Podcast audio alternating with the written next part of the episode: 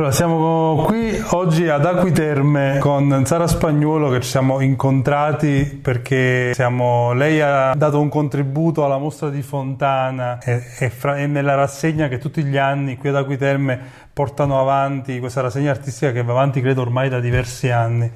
E Sara ha, insieme al suo team ha dato un contributo per la parte multimediale di questa mostra. Allora ne approfittiamo un po' per scoprire chi è Sara Spagnuolo, cosa fa e quali sono i suoi obiettivi e come si muove all'interno del mondo dell'arte.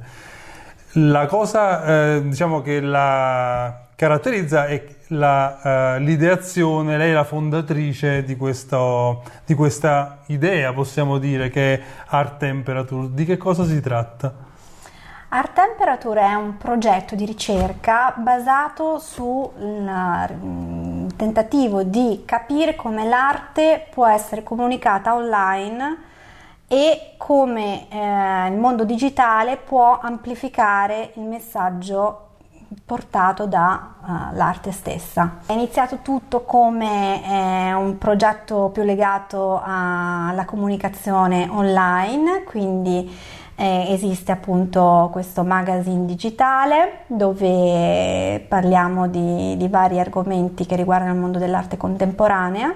Principalmente il tema portante è appunto l'arte e la tecnologia, quindi come eh, anche gli artisti usano i social media e come i social media possono essere utilizzati per uh, il mondo dell'arte. Quello che invece ci ha visto coinvolti qui ad Acquiterme è, è un progetto che va al di là dell'online, ma riguarda sempre il mondo digitale. Quindi come eh, l'arte anche offline può beneficiare del digitale per raccontare qualcosa in più. E qui in particolare abbiamo pensato di eh, dare un contributo legato al messaggio. Infatti questa mostra che è dedicata a Fontana è una mostra molto molto interessante perché ha più di 30 opere inedite e quindi ehm, insomma merita sicuramente di essere vista però mh, tanti che conoscono Fontana si ricordano no, Fontana l'artista dei tagli sulle tele ma perché Fontana faceva questi tagli nelle tele. Ecco, noi con questa installazione multimediale siamo andati a rispondere, a cercare di dare un contributo su questo punto di vista, il perché Fontana Uh, a un certo punto decise di fare questi tagli nelle tele. Queste installazioni multimediali possono dare un contributo quando o danno un messaggio in più relativo al significato della, dell'artista che l'artista mette nelle sue opere o di un'opera d'arte in particolare, oppure hanno un senso quando uh, coinvolgono le persone in una interazione con l'opera d'arte, oppure quando riescono a amplificare l'opera d'arte stessa dando ancora di più un senso di stupore nel vedere un'esperienza non solo estetica ma anche eh, emotiva. Quindi in questo caso noi abbiamo risposto al primo uh, elemento, cioè cercare di spiegare un concetto che magari altrimenti è difficile comprendere. Ma questo è un lavoro sempre molto difficile, quello di associare la tecnologia al modus diciamo, espositivo tradizionale perché si rischia sempre poi di travalicare o che la tecnologia prenda il sopravvento rispetto a una, fru- a una normale fruizione dell'opera d'arte.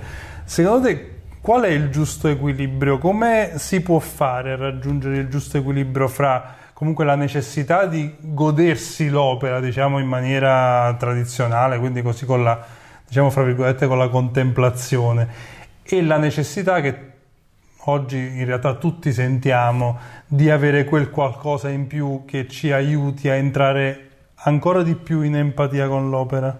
L'elemento multimediale bisogna veramente pensarlo in concerto con chi si occupa di curare la mostra in modo da essere comunque allineati su quelli che sono i principi certo. e il fil rouge della esatto, mostra. le linee guida. Le linee guida.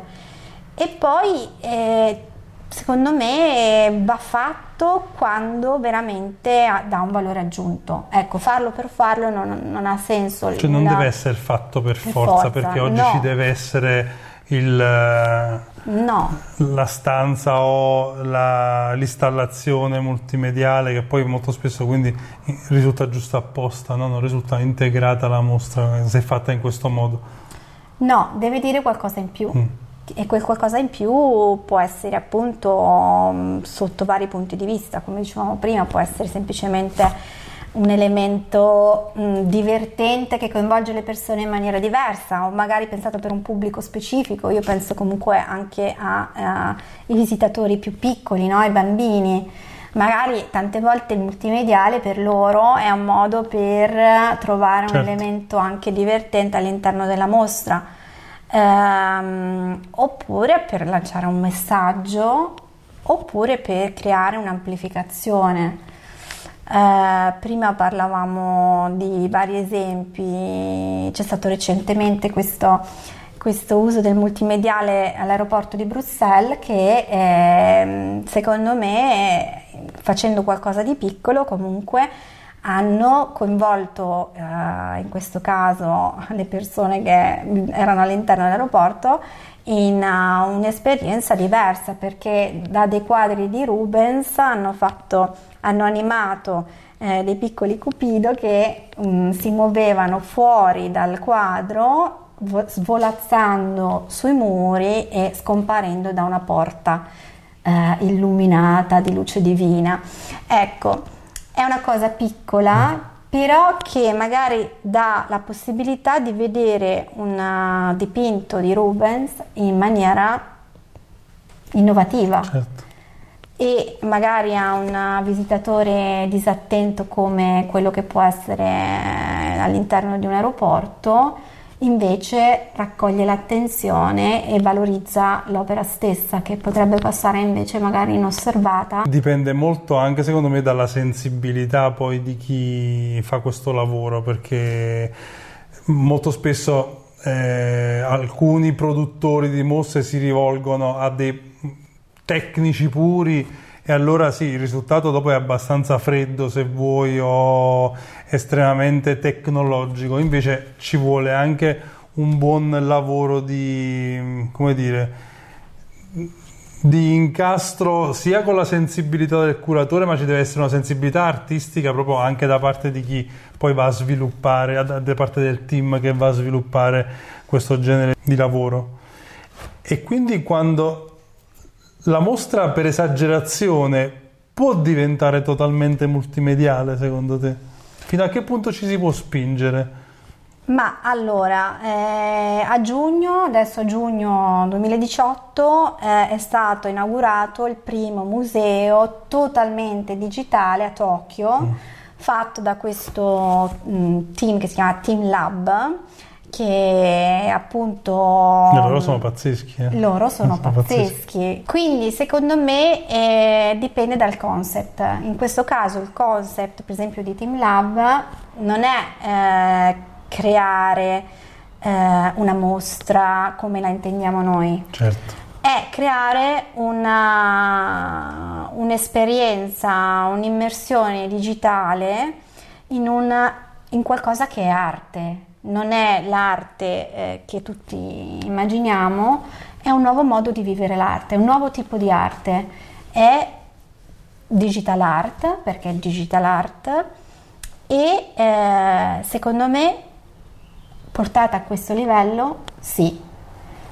E, ehm, quindi è un'evoluzione, è un'evoluzione se vogliamo dell'arte contemporanea, è una strada che l'arte digitale sta prendendo e chi produce questo tipo di... Eh, è un artista, quindi è come se fosse la mostra di quell'artista. Di quell'artista. Ma eh, sì, in realtà è, è, proprio quello che diventa, nel caso di Team Lab, è proprio un'opera sì. di Team Lab eh, nella quale tu ti vai a immergere, nella quale tu vivi, vivi questa esperienza. Ma invece per quanto riguarda il nostro modo di fare mostre, diciamo dove la mostra comunque racconta una storia magari reale, va a raccontare un contesto piuttosto che un artista, piuttosto che un'opera soltanto. Può aver senso, secondo te il pubblico è pronto in Italia, in Europa a recepire un, chiamiamolo uno spettacolo del genere? Secondo me sì, ed è quello che adesso da Art Temperature comunque è nato un laboratorio in questo senso che si chiama Museum e quello che noi stiamo facendo adesso è creare, mh, mm, per esempio, in 10 uh, opere d'arte, uh, vogliamo ricreare, come dire, un percorso all'interno della storia dell'arte e lo vogliamo fare tutto digitale. È sostanzialmente usare il digitale per raccontare l'arte in modo totalmente diverso. Quindi è qualcosa di diverso, non è una mostra, è una, uh, un'esperienza, è una, uno show, ma soprattutto è un prodotto di edutainment e eh, che ha appunto questo obiettivo, raccontare un contenuto artistico in, uh, attraverso un'esperienza multisensoriale interattiva e multisensoriale, quindi il digitale è solamente uno strumento.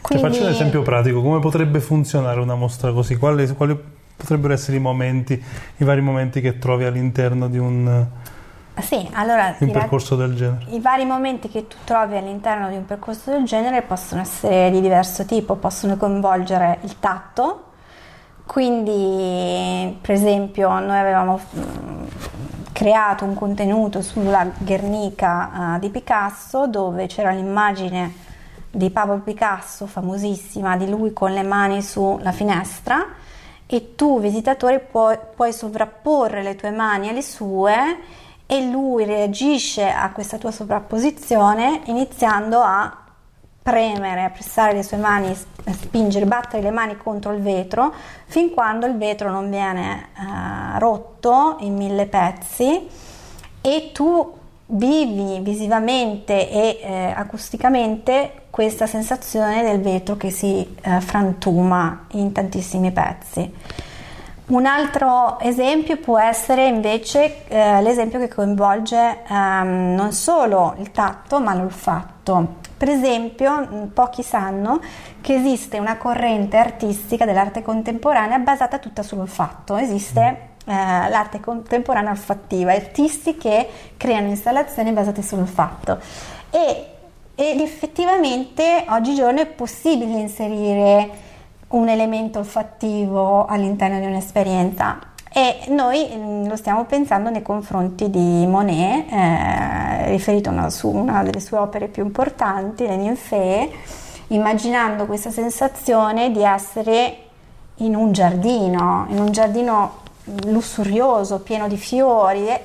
Come puoi comunicare questa sensazione senza inserire elemento olfattivo?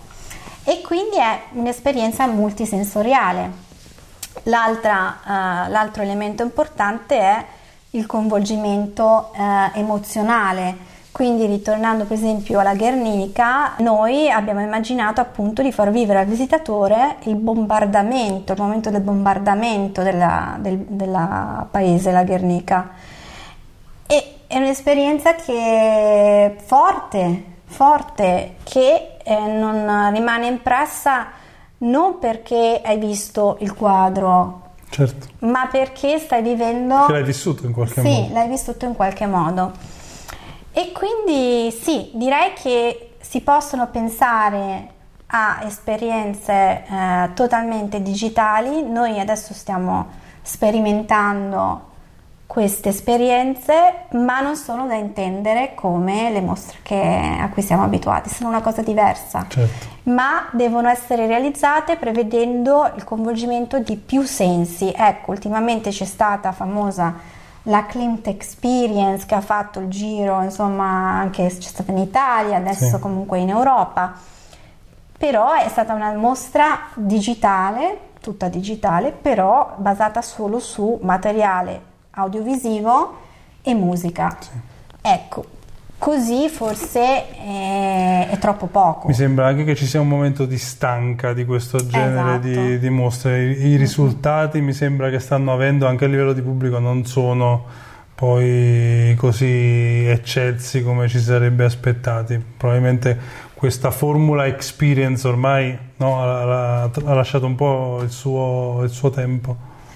Sì, secondo me oggigiorno la tecnologia ci può supportare nel creare questo tipo di eh, immersioni totali, però eh, bisogna pensarle creando interazioni, creando mh, ambienti che reagiscono al comportamento delle persone all'interno e eh, che possono veramente lasciare un impatto emotivo e sensoriale significativo e che il solo averle realizzate rappresentano un'opera d'arte. Quindi ci sono, diciamo, come gli artisti che iniziano rifacendo i capolavori dell'arte, e questo è quello che stiamo facendo noi. E poi ci sono artisti già maturi come Team Lab che creano le loro esperienze da zero, senza riferimenti. È un nuovo modo di vivere creare anche eh, arte digitale. Certo. Quindi... Questo mh, dal punto di vista anche legale non è sempre una cosa semplice perché soprattutto quando, quando come dicevi, dicevi tu, si tenta di reinterpretare le opere di artisti soggetti a SIA e a diritti particolari si incappa in notevoli problemi, quindi non è un lavoro che, che va liscio. E di contro, come dicevamo prima, per, per far sì che comunque siano delle cose realmente che valga, valga la pena andare a vedere, bisogna investire molto sia in tecnologia mm, vera e propria, quindi in hardware, in attrezzatura molto costosa, sia in ore e ore di sviluppo, di programmazione. Quanto può arrivare a costare un progetto del genere? Ma è difficile a dirsi perché appunto i costi dipendono dal uh, numero di interazioni che tu vai a creare, c'è una parte di hardware e una parte di software che eh, sono significativi, sono significativi, quindi chi comunque mh, vuole realizzare queste installazioni multimediali all'interno di una mostra tradizionale comunque deve tenere presente che ci vuole un budget dedicato che sì, ecco, non si può pensare diciamo, a uh, mostra fatta e finita e dire ah, adesso ci aggiungiamo Beh. il multimediale. To, abbiamo 5.000 euro no. che ci avanzano, mettiamoci qualcosa di multimediale. No, perché si sottovalutano sì. tutti gli aspetti e eh, come poi, eh, essendoci di mezzo un software, un hardware, c'è anche il discorso della manutenzione. Se una mostra dura certo. due o tre mesi o comunque c'è una questione di assistenza tecnica, se succede qualcosa, infatti a me ste- spesso capita di andare a vedere, non so, anche presso musei che c'è magari un'installazione multimediale che non va. Cioè, che è la cosa più brutta del mondo. È bruttissimo. Sì. È bruttissimo, e, però questo succede perché, perché non si preventiva fin dall'inizio l'elemento manutenzione, manutenzione, che è importante perché mm, la minima cosa può comunque non far funzionare certo. più un certo. proiettore o non, quindi una, lampadina si brucia, non lo so, comunque eh, è importante mm, pensare sempre che parliamo di installazioni che hanno bisogno di manutenzione e che devono funzionare per magari non un giorno ma mesi. mesi certo. Quindi grandi costi, quindi mm-hmm. bisognerebbe comunque prevedere grandi ritorni. Il pubblico mh, mm, non sempre sembra pronto a questo genere di cose, ma forse perché tante volte si sbaglia il target. Probabilmente il target, diciamo, pubblico delle mostre tradizionali non è lo stesso eh, o non è completamente lo stesso target che si avvicina a questo genere di esperienze qui. Forse c'è una, un po' una confusione su, sul, sul, posizionamento di questo genere, di una mostra magari totalmente multimediale, totalmente esperienziale rispetto a una mostra tradizionale. Per noi anzi è un modo per coinvolgere nell'arte un target giovane. Ma un target giovane e quindi nuovo. Nuovo. Cioè non sì. l'appassionato, No. quello coi No. paraocchi che vuol vedere No. solo l'opera. eh, Cioè, quindi vedi. Si sposta un po' verso un pubblico diverso Sì. l'attenzione del pubblico. Sì, però ecco, non so, io ipotizzo anche un mondo, diciamo, dove magari il super appassionato, il super collezionista, magari un giorno avrà la sua stanza eh, creata ad hoc sui suoi desiderata, tutta digitale, che magari lo coinvolgerà in un'esperienza estetica, artistica, emozionale ad hoc. Ma, eh, Quindi secondo me mh, è ancora presto, però penso che questo tipo di strumenti e modi di creare arte digitale potranno avere degli sviluppi Ma sì, particolari. diciamo dall'idea che mi sono fatto io negli ultimi anni e con le mostre che abbiamo fatto negli ultimi anni, mi sembra che i meno interessati a questo genere di cose sia la fascia dei quarantenni. Mhm. Cioè la fascia dei quarantenni forse è quella più distratta in questo momento, sono molto interessati i giovani, non solo alla tecnologia, i giovani mi sembrano molto interessati all'andare a vedere mostre in generale. E anche le persone anziane, al di là di quello che si potrebbe pensare, intera- con le cose interattive ci, ci giocano parecchio. Quindi quello che manca, che forse in qualche modo va stimolato in un'altra maniera, ma probabilmente il quarantenne oggi ha altri problemi da gestire, la famiglia, la carriera, il lavoro, le cose, quindi magari non ha la mente libera come un giovane per approcciarsi a queste cose. E, mentre invece l'anziano forse riviene fuori un po' il bambino che, che è in lui e l'elemento ludico, ludico proprio nel senso anche educativo del termine. Eh, gli piglia bene e, ci- e lo, lo utilizza in maniera anche abbastanza divertita, se vogliamo. Sì, può essere sicuramente questa cosa che tu mi dici mi fa pensare in ogni caso un altro elemento importante di queste installazioni multimediali è il fatto che siano semplici. Sì.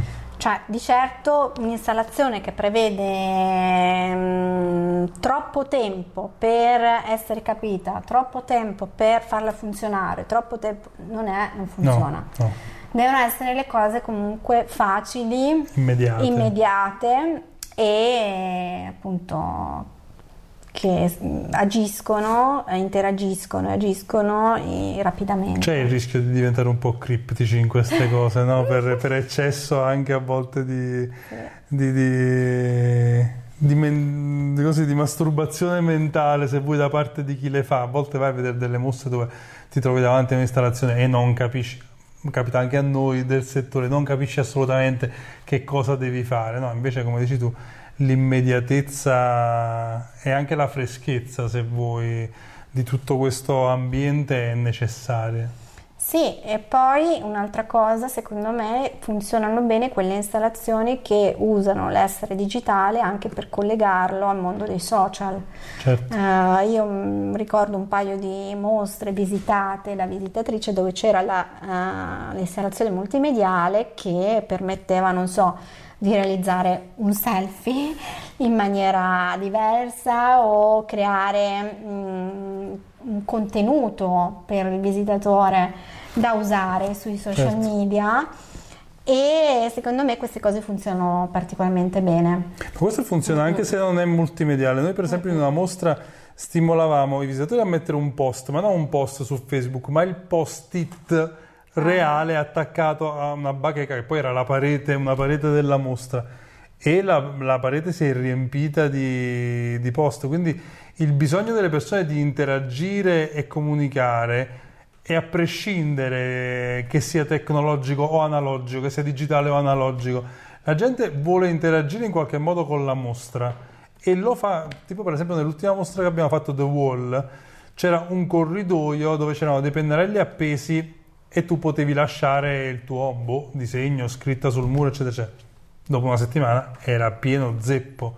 Quindi Ovvio che poi se c'è eh, il selfie, la, l'installazione che ti fa fare il selfie, che tu lo puoi condividere su Facebook, funziona sempre. Mi ricordo c'era quella mossa di Artemisia dove, di Escher dove c'era la palla che tu ti riflettevi. Che, sono eh, andata, esatto. quella, per esempio. Che tu ti riflettevi sì. nella palla, quello è stato sì, un veicolo di, di selfie impressionante, poi diventa comunicazione, Esatto, diventa... esatto, diventa usare queste installazioni anche per creare eh, delle connessioni con il mondo social, amplificare quindi la comunicazione Esatto. della mostra è sempre interessante. Quello sì, deve essere anche un Eh, po' una furbizia da parte esatto, del- della produzione. eh. Esatto. E quindi questo, Sì. questo fa- ci fa tornare a quello che dicevamo prima, che l'installazione non deve essere una cosa giusta apposta, ma deve essere No. una cosa pensata insieme Sì. al tutto, deve Sì. essere parte del tutto e non eh, un elemento che viene dopo, messo lì.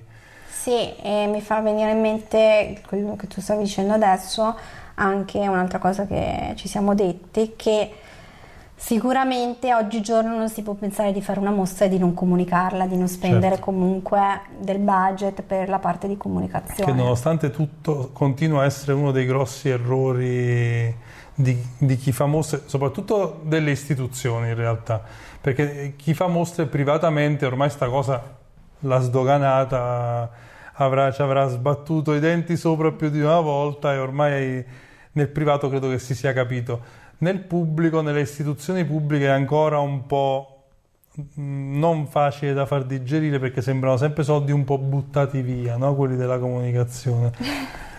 Però vabbè, insomma, questo è un discorso che ormai conosciamo bene tutti. e- e- ma tu invece come sei arrivata a tutto questo? Qual è la tua formazione? Come sei arrivata a questo punto? Allora, mm, io devo dire che ehm, la vita comunque tante volte ti, cioè non te ne rendi conto, ma ti porta sulle strade che magari hai abbandonato e, e ti ci riporta comunque, perché quelle strade magari sono le tue strade. E per me è stato un po' così perché eh, io ho una formazione comunque artistica, quindi ho fatto un liceo artistico, mi ero iscritta all'Accademia di Belle Arti per fare scenografia, poi mm, ho cambiato, insomma ho un percorso comunque umanistico perché ho studiato lettere con indirizzo storico. La vita poi mi ha fatto iniziare a lavorare con, nel- negli uffici comunicazione e marketing di grandi aziende, quindi io ho una grandissima esperienza nell'ambito del marketing e la comunicazione digitale di brand, quindi eh, ho lavorato tanti anni in multinazionali, in uffici marketing e comunicazione, specia- specifi- specializzandomi in social media marketing e comunicazione digitale. E poi a un certo punto mi sono trasferita dall'Italia alla Svizzera per motivi personali e eh, ho lasciato il mio lavoro, ho preso un momento di pausa e devo dire che sono stata molto fortunata perché tante volte si sentono queste storie che dicono ah, eh, ripartendo da zero, ho dovuto... eh, eh, ma non tutti hanno la possibilità di ripartire Certo. da zero. Quindi io sono stata veramente fortunata ad avere questa opportunità di prendermi una pausa, riflettere e eh, ho capito che eh, io potevo usare tutto il mio background in digital marketing, comunicazione sul tema che mi appassionava di più, mi appassiona di più, cioè l'arte. E allora ho iniziato a studiare, a capire che come attualmente l'online stava eh, invadendo il mondo dell'arte e lo stava cambiando e mi sono resa conto che in realtà mh, l'arte non è stata così drasticamente cambiata dal Certo. mondo della digitale. E da lì, da lì eh, mi si è, come dire, accesa la lampadina e ho detto no, eh, de- voglio studiare questo tema, eh, voglio sperimentare su questo tema per creare qualcosa di nuovo. E, e quindi adesso io lavoro con un team eh, che da una parte è composto da storici dell'arte e dall'altra da persone con profili molto tecnici e insieme ragioniamo su come creare dei contenuti eh, digitali che diano valore aggiunto a- a- all'arte. Quindi, sì, diciamo questa trasversalità di competenze è fondamentale per creare poi qualcosa, come dicevamo prima, che abbia un senso un po' più che sia qualcosa di più interessante, non sia una mera, un mero apporto tecnologico, perché la formazione umanistica ovviamente crea un contenuto, un contesto da un senso al, poi al tecnico che lo va a sviluppare, va, se fosse solo l'uno o solo l'altro probabilmente non si andrebbe da nessuna parte, quindi far lavorare insieme, il goal è proprio far lavorare insieme tutte queste diverse competenze, che non è sempre facile ovviamente perché diverse competenze sono anche, diverse formazioni sono diversi caratteri, diversi approcci, sì. diversi sistemi mentali a volte anche, quindi però quando si riesce a creare questo blend è allora lì che si ottengono i risultati più interessanti. Intanto ti ringraziamo per Grazie questa bellissima intervista e direi che a questo punto è ora di andarci a vedere la mostra di sì, Fontana. Esatto. Ciao a tutti.